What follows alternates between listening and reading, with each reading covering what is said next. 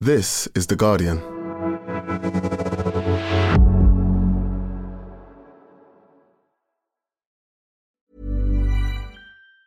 Tired of ads barging into your favorite news podcasts? Good news. Ad-free listening is available on Amazon Music for all the music plus top podcasts included with your Prime membership. Stay up to date on everything newsworthy by downloading the Amazon Music app for free or go to amazon.com slash news ad free. That's amazon.com slash news ad free to catch up on the latest episodes without the ads. Introducing Wondersuite from Bluehost.com. Website creation is hard, but now with Bluehost, you can answer a few simple questions about your business and get a unique WordPress website or store right away.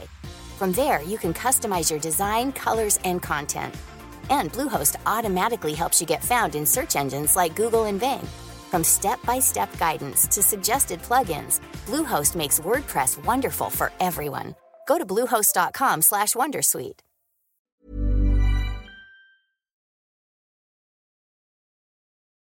Welcome to The Guardian Long Read, showcasing the best long form journalism covering culture, politics, and new thinking. For the text version of this and all our long reads, go to theguardian.com forward slash long read.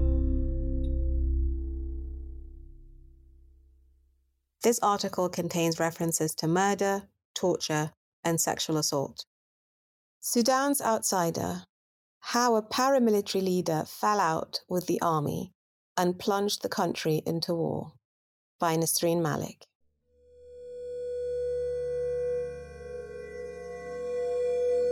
When I landed in Khartoum in late February, the city was tense.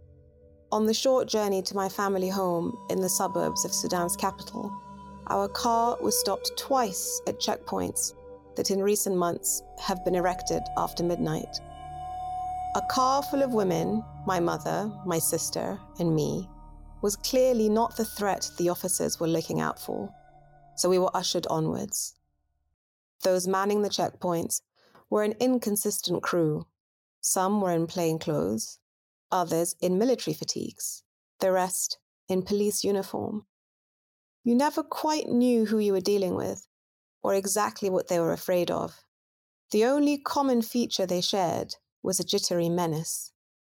They were keeping a close eye on movements in a city where tensions had been rising between the two most powerful men in the country. Sudan's leader, General Abdel Fattah al Burhan, the head of the Sudanese army, and the country's deputy leader, General Mohammed Hamdan Dagalo, known as Hemeti, the head of a paramilitary organization called the Rapid Support Forces, RSF, had been sharing power since late 2021 when they had jointly carried out a coup that had ejected civilians from a transitional government. But their alliance soon frayed, and they began to regard each other with suspicion. By February, inside Sudan, people were growing increasingly afraid that Burhan and Hemeti could come to blows and plunge the country into armed conflict. Still, life went on, alongside the heavy security presence, there existed a broadly functioning city, kept afloat by families and communities pooling resources as inflation soared and public infrastructure crumbled.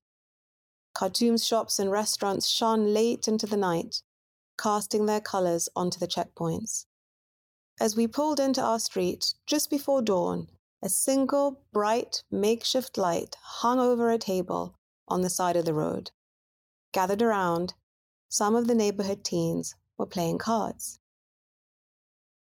Over the next few weeks, tensions rose. Protests against the military and paramilitary junta, a regular occurrence since the 2021 coup, continued. In early March, a protester in Khartoum was filmed being fatally shot in the chest at close quarters by an army officer. More than a hundred protesters had been killed since the coup, but this killing seemed even more gratuitous than usual, an indication of the rising tension and nervousness within and between different security forces.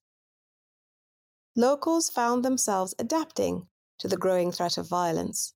Warnings came through on WhatsApp and phone calls telling people to avoid certain roads blocked by angry citizens and patrolling security forces. And we all found alternative routes as people made their way to weddings, funerals, work, friends. Meanwhile, the two generals escalated their war of words, both attempting to portray themselves as the tribune of the people.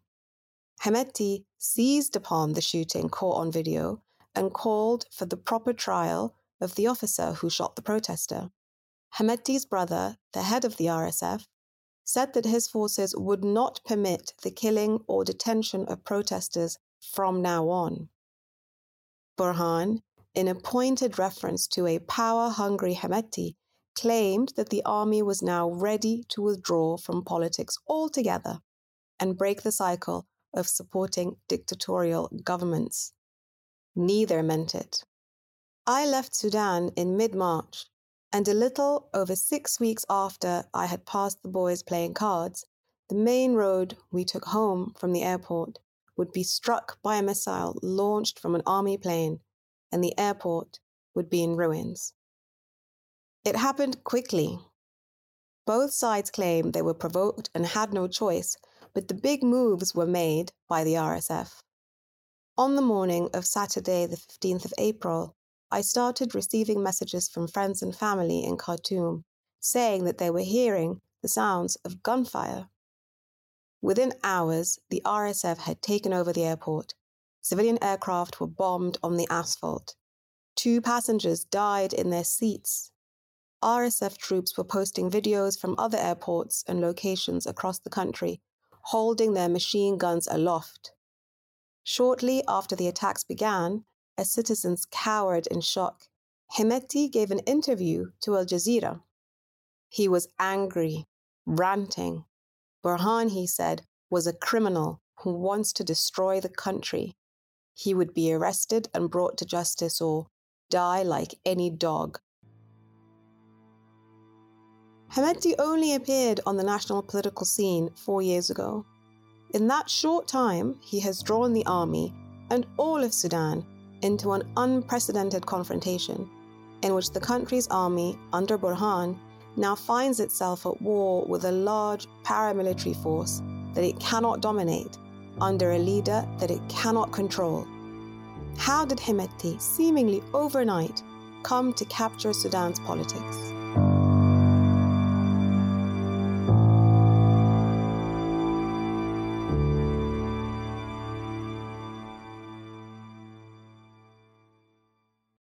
Hemeti first became a nationally known figure after the Sudanese Revolution of 2019, which ousted President Omar al Bashir, a military dictator who ruled for almost 30 years. Until the revolution, Hemeti was a shadowy background militiaman who worked for Bashir, using his private army to stamp out rebellions in the rest of west of the country on behalf of the central government. In February and March 2019, as protests against Bashir intensified, Hemeti's forces were summoned from the peripheries of the country to support the army in Khartoum.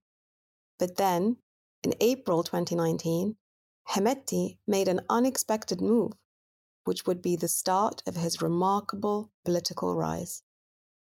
Since early April, protesters had been camped outside Sudan's military headquarters demanding the removal of Bashir. Then, on the 11th of April, Hemeti decided, in a joint move with the military, to push aside the man who had been his patron and sponsor. After Bashir was removed, Hemeti transitioned from his informal role as head of a militia based outside Khartoum to becoming incorporated into a post revolution transitional government working in partnership with Burhan, the commander in chief of the Sudanese army. For two tense years after the revolution, Hemeti shared power with the army and civilian parties under a civilian prime minister, an arrangement that was supposed to pave the way for democratic elections.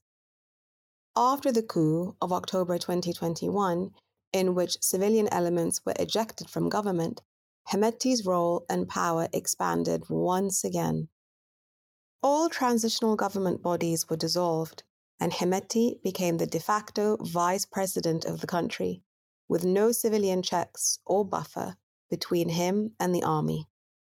He thus consolidated huge executive power with access to the country's budget and the mandate to represent Sudan globally, forging alliances and trade deals.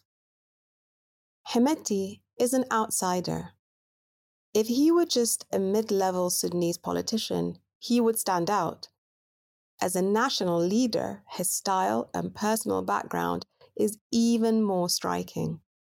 Unlike any other leader or politician the Sudanese have known, he speaks almost entirely in vernacular, and his Arabic is marked by an accent distinctive to the Western tribes who live far away from the usual sources of Sudan's leaders, Khartoum's military cantonments and elite salons.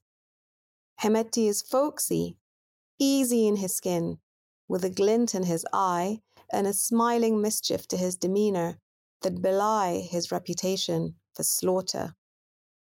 Even his nickname, a diminutive of Muhammad, meaning a little Muhammad, is a nod to his baby faced features.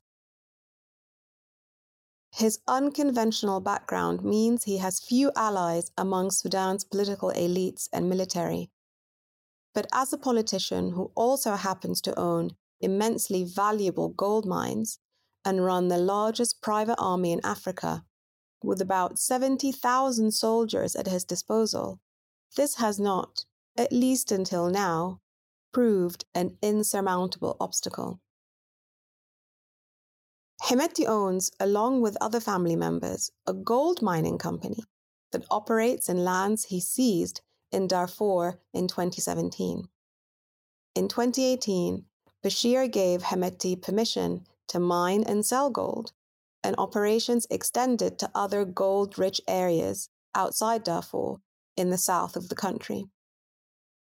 The gold was exported, according to a 2019 Reuters investigation, circumventing capital controls, and even sold to the Sudanese central bank for a preferential rate. The yield was allegedly used to enrich Hemeti and his family and fund the expansion of the RSF. A spokesperson for Hemeti denied these allegations to Reuters. Sudan is Africa's third largest producer of gold and one of the poorest countries in the world. Yet the Dagalo fortune is not one that Hemeti or the rest of his family is discreet about. Hemeti sees no conflict between his political role and his business interests. I'm not the first man to have gold mines, he told the BBC in 2019. In a video posted last year, Hemeti's cousin boasted that the Dagalos have become one of Africa's richest families. Hemeti is also in the business of mercenaries. The RSF is an opaque mercenary force which grew out of the Janjaweed militia known for its atrocities in the Darfur War and went on to become a formidable partner with the military in running Sudan. Over the past decade, he has hired out his soldiers, some of them children, to Arab and African governments in need of troops for their own wars. Beyond a tool for domestic power and making money, the RSF gives Hemeti geopolitical power. By sending his forces to Yemen to support Saudi Arabia and the UAE's war against Houthi rebels, by 2017, according to reports, there were as many as 40,000 RSF troops in Yemen. Hemeti secured powerful allies. After the revolution that ousted Bashir, Saudi Arabia and the UAE sent $3 billion to stabilize the prospects of the military RSF junta. That alliance extended into Libya, where in 2019, 1,000 RSF troops were sent to support UAE allied forces of Khalifa Haftar in his offensive on Tripoli. The RSF has, for years, rendered Hemeti seemingly untouchable. If you try to remove him by force, Amjad Farid, a Sudanese political activist, told me when we spoke in February, that only means one thing civil war. Two months later, in an aggressive show of force, Hemeti demonstrated that his troops would indeed be unleashed if he felt threatened.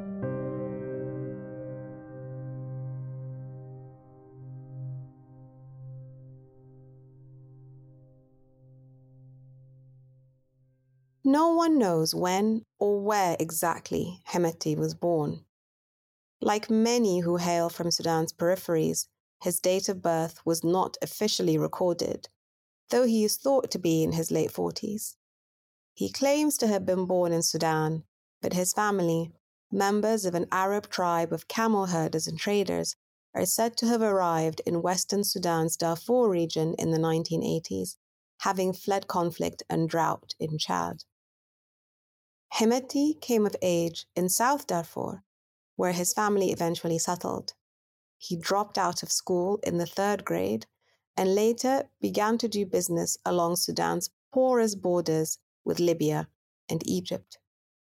He claims to have been a camel trader in his early years, though there are reasons to doubt this. You will not find a single person in all of Darfur who will tell you he was a camel trader said Nemat al Mahdi, who lived in North Darfur at the time Hemeti claims he was trading camels, and now lives in the US after fleeing war in the region. He was a highwayman. My father was a senior civil administrator in the region. All the camel traders would come to our town and insure their stock before setting off to sell it to Egypt and Libya. They were known names and families. Any camels Hemeti ended up owning, she claimed, was stolen from raids on camel processions on their way to the border. After starting out in the camel and sheep trade, he eventually expanded into selling furniture and knickknacks.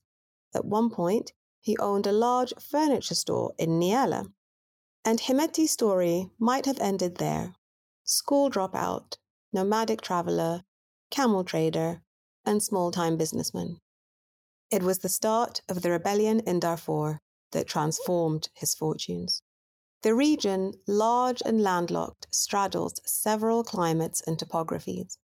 In the south, there is rainfall and lush savanna. The center is a plateau ringed by mountains, and the north is a sprawling desert. Established as an Islamic sultanate in 1596, Darfur's history and identity long predates the creation of Sudan as a state, and it has never been fully integrated into wider Sudan proper. It is a region that is only noticed by the central government when it rebels, and then is oppressed into submission. The indigenous sedentary African peoples of Darfur and the nomadic Arabs have different cultures, identities, religious rituals, and racial backgrounds, but have broadly coexisted for centuries. In the early noughties, however, competition for resources, precipitated by climate breakdown and desertification, triggered conflict between local groups. The influx of weaponry in the late 90s and early noughties, in part from the civil war in Chad along Darfur's border, made the conflict bloodier in 2003 as a result of prolonged drought, but also decades of misrule by central governments that favored Arab tribes over others, Darfur's disgruntled members of the non Arab population turned to armed rebellion against the government. Bashir's regime, only just emerging from a long civil war in the south of the country, decided that it was not going to engage directly with the rebel movement. Instead, it turned to a notorious force of Arab warriors, the Janjaweed, who were known for violently extracting land and resources from African tribes in the largely lawless region. The Janjaweed were drawn from the same background as Hemeti, camel herding nomads who traversed the border between Sudan and Chad.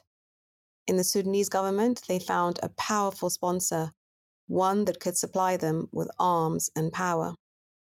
In 2003, Hemeti, then in his late 20s, joined the Janjaweed. In a later interview with Sudanese TV, he claimed that members of his family had been killed by rebels in Darfur, which had spurred him to contact the government and offer himself as a recruit against rebels. His desire, he said, was to protect the camel trading routes of his people and to protect Arabs who he claimed were being persecuted by African tribes. Already connected to Arab militias through family members and to other Arab interests in the region through the camel business, Hemeti rose through the ranks of the Janjaweed to become an emir, leading crews that attacked non Arab populations. The period up to 2005 was a very difficult time, Nemat al Mahdi told me. Resident in the town of Kabkabiya at the time, she saw firsthand the atrocities that the Janjaweed committed. They would enter a village of an African tribe, she said, kill all the men on sight, and rape the women. Then they would tell the women, You should celebrate, you slave. You are going to give birth to an Arab. As a Janjaweed commander, Hemeti cultivated an image that played into mythologies of the desert warrior, drawing a turban across his face, wearing desert fatigues, and modeling himself as a charismatic figure recruiting across tribes and fighting for their rights. The truth may be more prosaic. There is little evidence that Hemeti was ever passionate about the ideal of self determination. He seems to have always been a canny strategist, and once he joined the armed conflict, leveraged his political activities to further his commercial aspirations. Over the next few years, Hemeti used his power in the region to extract more and more support from Khartoum. In 2007, he effectively blackmailed the government into extending him more resources by threatening to join the rebel movement the government capitulated, and once an agreement was sealed, Hemeti was on his way to becoming not just an emir in an informal gang, but the head of a paramilitary force with weapons, uniforms, and budgets. He later admitted that his threats had all been a tactical ploy. We didn't really become rebels, he told the journalist and researcher Jerome Tubiana in 2009. We just wanted to attract the government's attention. Tell them we're here in order to get our rights, military ranks, political positions, and development in our area. This approach was what distinguished him from the rest of the Janjaweed, Tubiana told me. Hemeti was ambitious and had an aptitude for cutting deals. Other senior leaders were less cunning and more rebellious. Hemeti in Tubiana's view, was not a freedom fighter, but a pragmatist who used the intersecting strands of Sudan's conflicts to advance his interests. Hemeti got what he wanted from the government the title of Brigadier General, official ranks for his officers, and a large cash infusion, seed capital for his enterprise. His troops were put under the command of the government's powerful intelligence unit, the National Intelligence and Security Service. Only six years after joining the Janjaweed, Hemeti was no longer a sun scorched freelance mercenary, but a government official with an air conditioned office. Over the next few years, Hemeti's power and resources began to multiply, but his biggest asset, by far, became his paramilitary army, the RSF.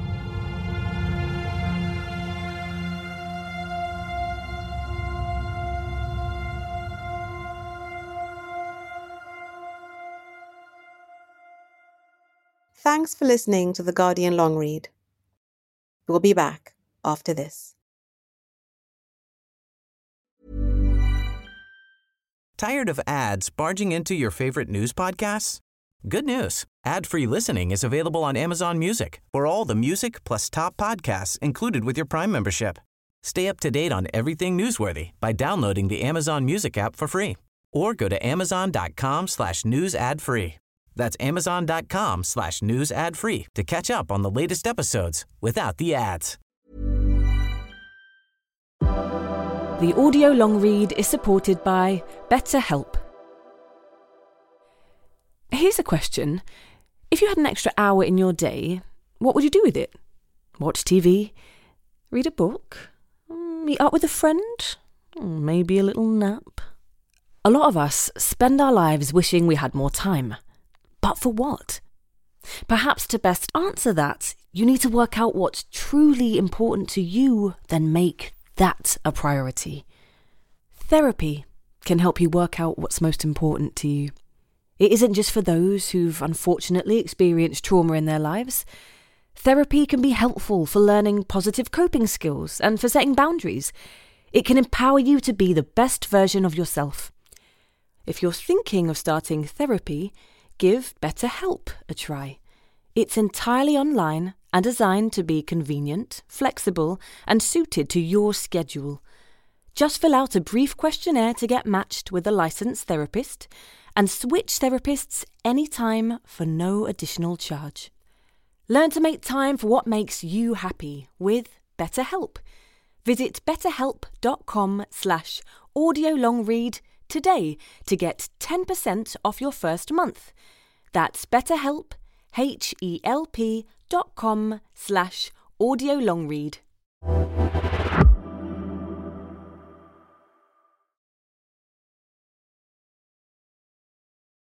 Welcome back to the Guardian Long Read.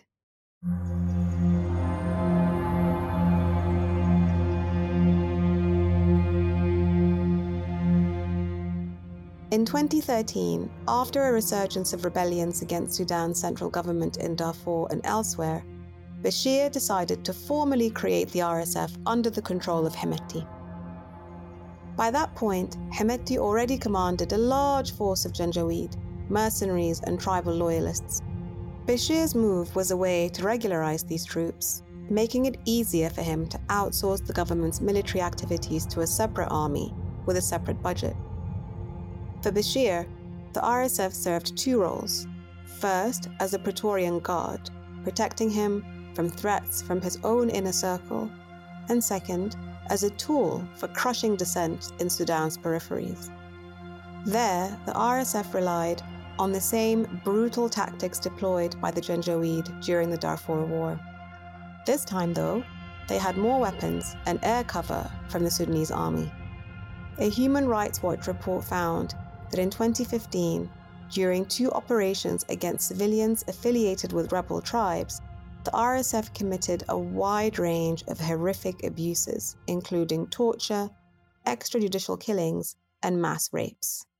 In June 2019, the RSF deployed similarly brutal tactics against protesters in Khartoum.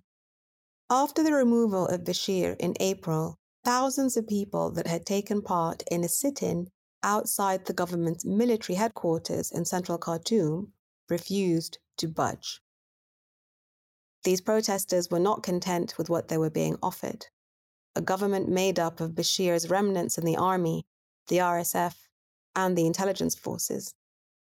They demanded the immediate installment of a wholly civilian government, the return of the army to the barracks, and the dissolution of the RSF. By this stage, the military and the RSF had lost patience and were not going to tolerate another large, drawn out protest movement that would threaten their power too. Bashir was dispensable, but they were not. In the early hours of the morning of the 3rd of June, the power went out and the sitting camp was attacked while the protesters were sleeping. Security forces led by the RSF began moving in, driving swiftly to the location in pickup trucks Eyewitness reports and hundreds of smartphone videos captured the massacre. They began shooting and setting tents on fire, one of the protesters, Mohammed Madani, told me. The gunfire didn't stop. Days after the attack, dozens of bodies secured with heavy weights were pulled out of the Nile River. You used to chant, The whole country is Darfur, the militia said after the attack mocking the idealistic revolutionaries' calls for solidarity with Darfur in the heady early days of the uprising in Khartoum. Now we brought Darfur to you. Hemeti has denied ordering the killings. The total number of casualties is still unknown. It was a traumatic event in Sudan's recent political history, but in scale, it was small in comparison to what the RSF and similar militias, with the support of government, had visited on Sudan's civilians away from scrutiny in Darfur, South Kordofan, and Blue Nile. The weeks after the June 2019 massacre were a period of hectic negotiation between the RSF, the army, and civilian leaders represented by the Forces for Freedom and Change, FFC, as they tried to hash out a transitional arrangement that would appease protesters, stabilize the country, and set a new course for Sudan.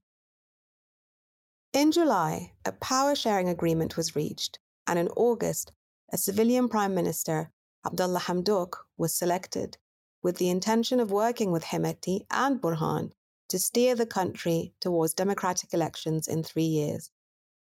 The government was shaky.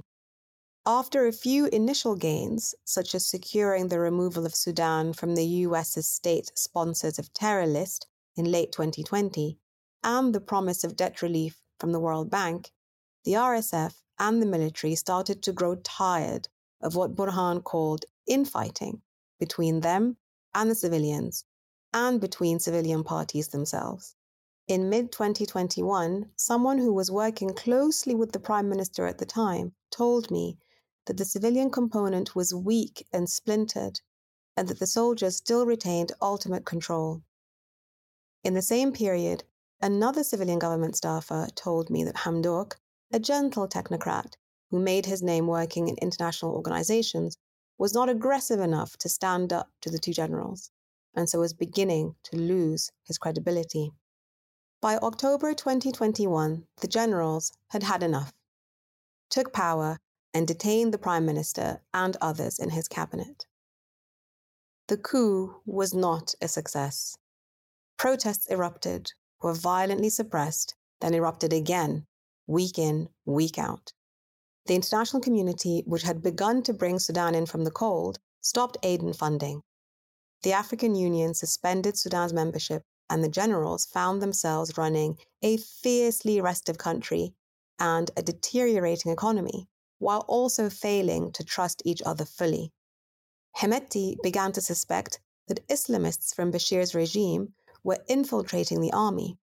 He established close ties with contacts in Russia, meeting with Russian Foreign Minister Sergei Lavrov the day of the Ukraine invasion but it was clearly not enough to decisively strengthen his position against the army, either through extensive arms purchases or funding.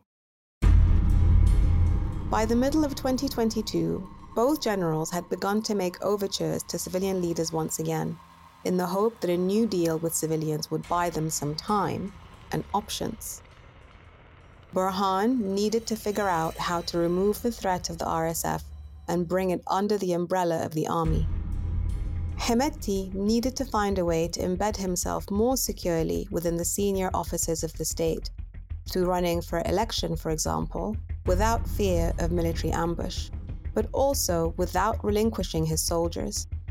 The FFC came back to the table, and in December 2022, civilian parties signed a framework agreement to be finalized in April. The deal promised the civilians, against all the evidence of the past two years, that the generals would relinquish power. Hemeti, however, would soon grow to believe this was a trap.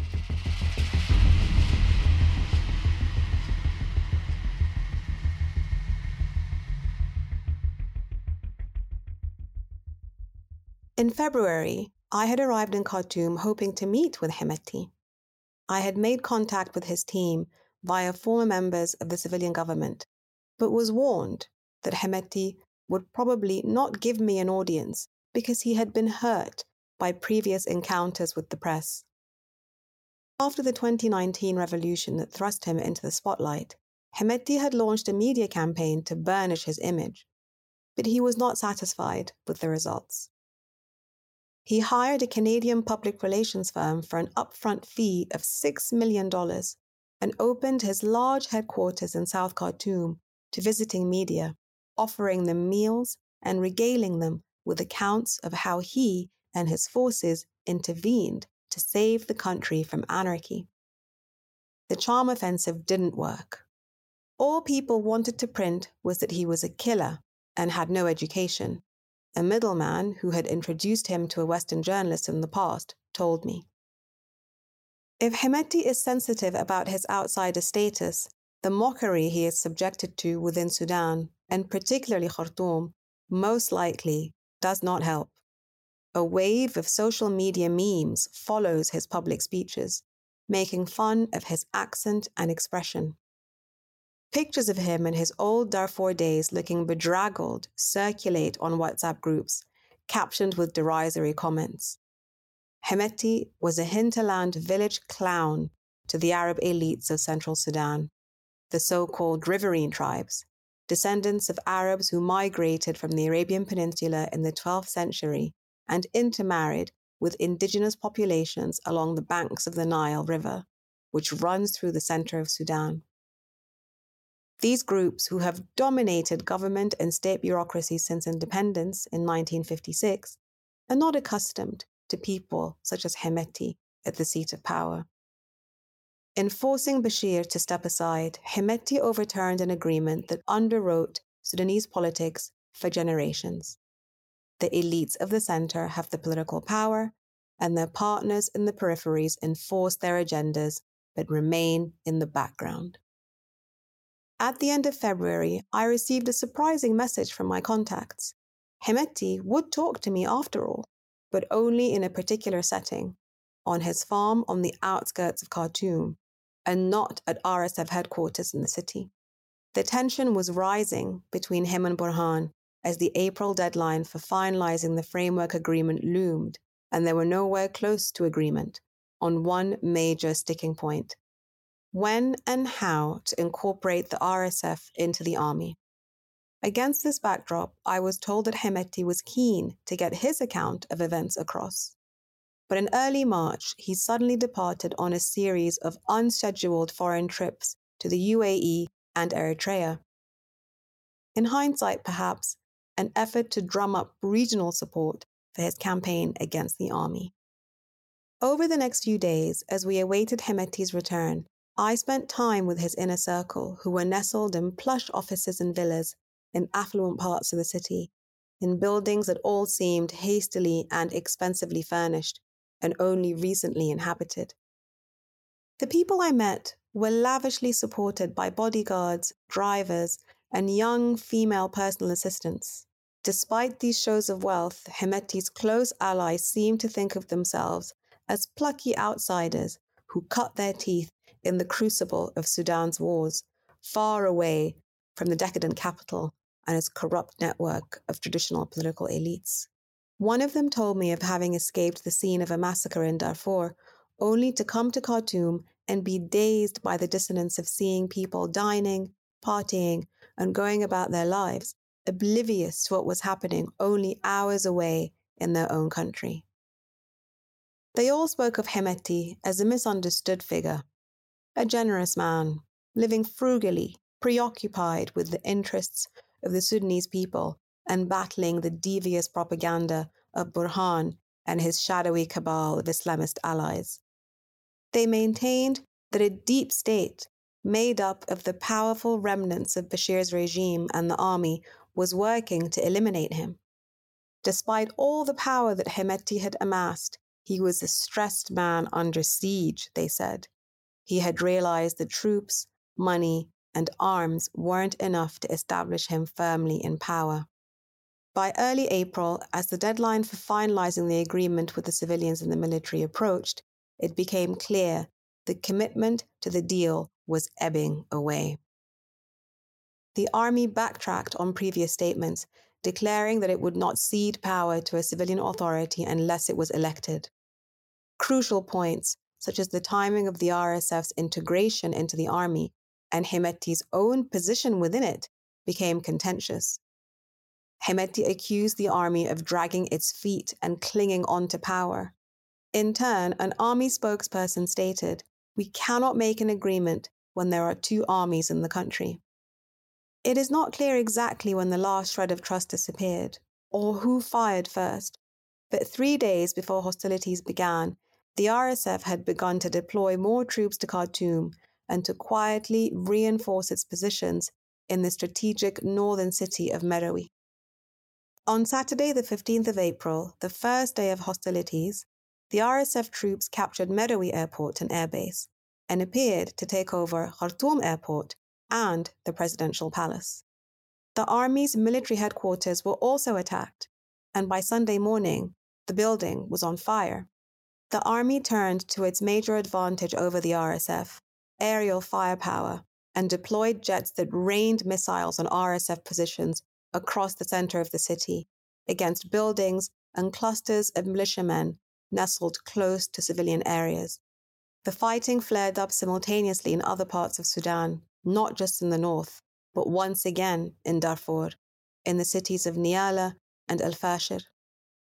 Hemeti had junked the deal as a way for him to consolidate his power and reverted to what he knows best fighting. That fighting seems partly animated by Hemeti's bitterness at how he has been treated by his former partners in the army, and by Burhan personally, the man whose death he relished in that first interview after the conflict began. From the third day of the conflict, RSF troops began entering houses in Khartoum, pillaging, looting, and assaulting civilians. Such actions suggest a force that is hostile not just to the army, but the inhabitants of a city and a wider ethnic heartland that had never welcomed them, a bloody expression of Hemeti's vengeance. Not even a week after the hostilities began, civilian casualties have risen to nearly 300, the deaths concentrated in Khartoum, the site of the most intense fighting. Some died by bullets that ricocheted into their homes, others trying to make their way across the city to safety. The rest of the city's population are running out of food and water and sleeping, if they can, far away from windows as the constant barrage of gunfire rattles outside their homes. Meanwhile, the army indiscriminately showers both Hemeti's militia and the Sudanese people with bombs as it fights an existential battle on behalf of a ruling class desperately trying to eliminate a man who is both its creation and its punishment.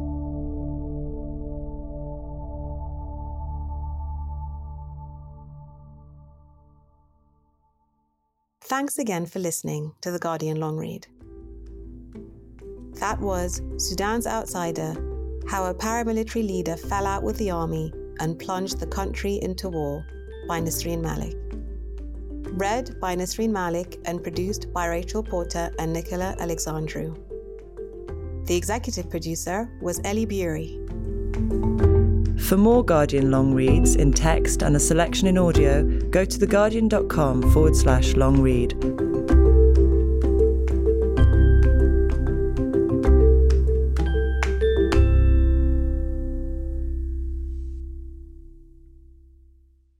This is The Guardian.